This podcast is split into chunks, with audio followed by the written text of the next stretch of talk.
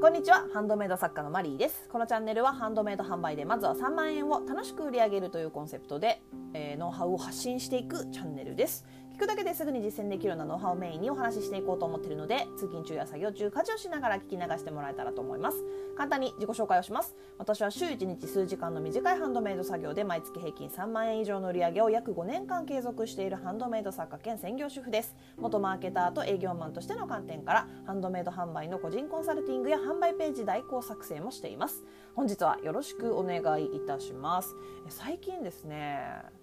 あのねあのインスタグラムもね私やってるんですけど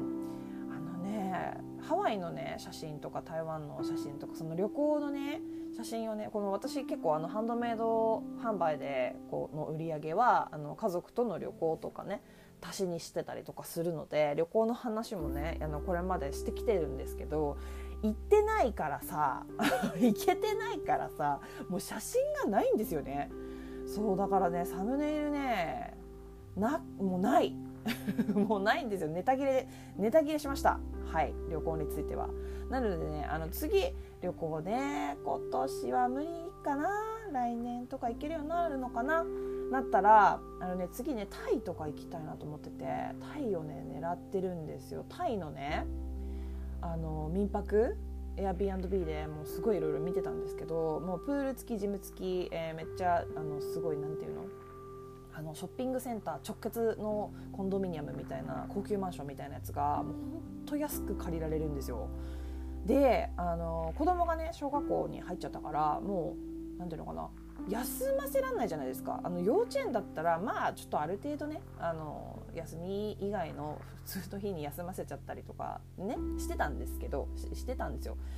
でも小学校入ったらさすがにねそれができないかなと思うから夏休み中とかねそのや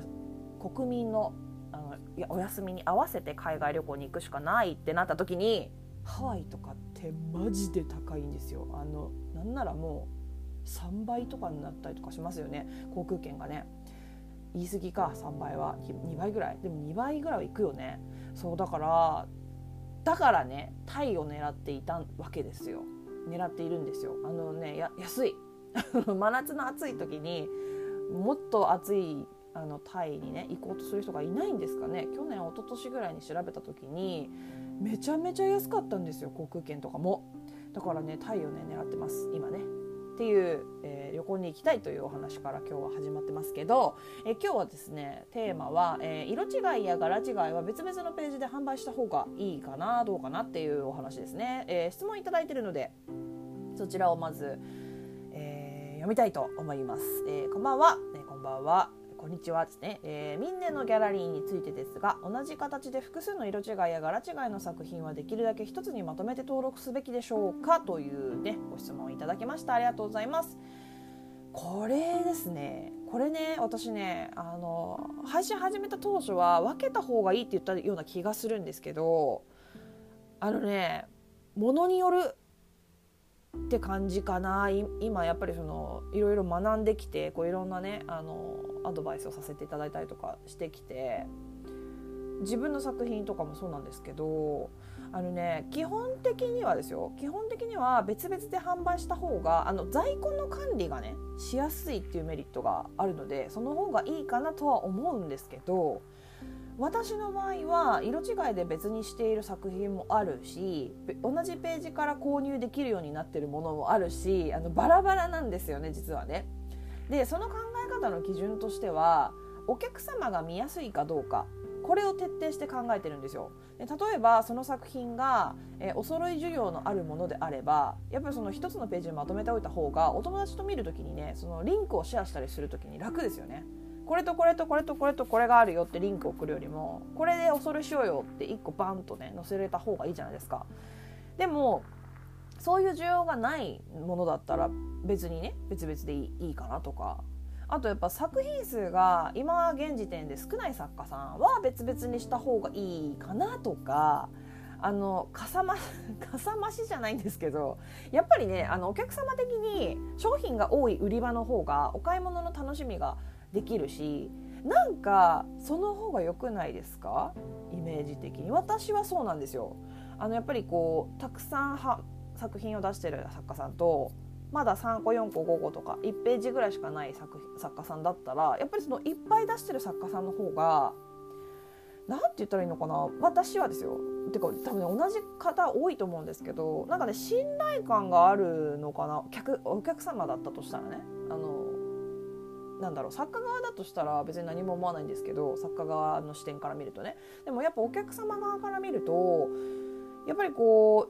う、うん、作品が多い作家さんの方がなんかベテラン感があるというかね。あの本当ね言語化するの難しいんですけどあのしっかりしたイメージいただきませんかね。なんかたまにたまにあの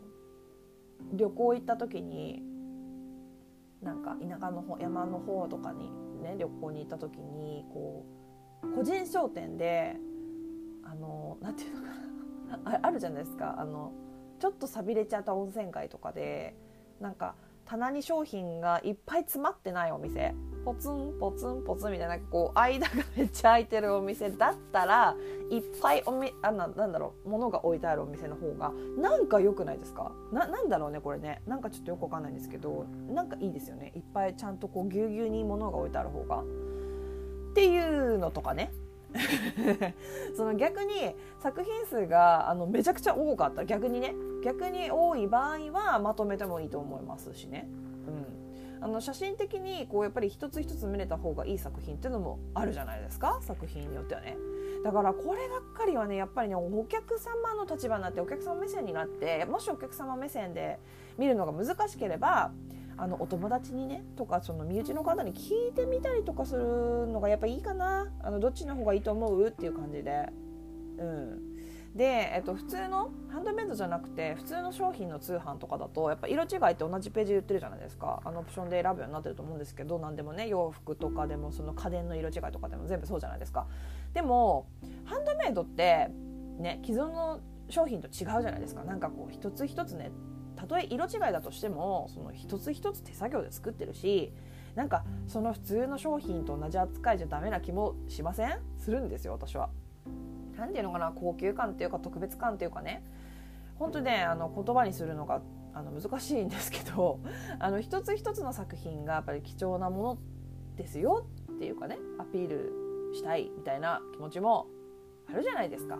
だから別ページにしたいっていうね一つ一つ丁寧に扱いたいっていう気持ち ちょっと待ってうまく話がまとまらないんですけどとにかく作品によるところがあるんですけど、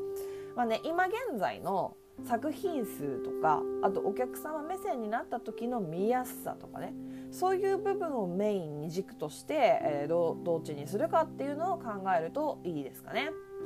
ということで、えー、まとめます、えー、作品によっていい見せ方あのお客様から見ていいよく見える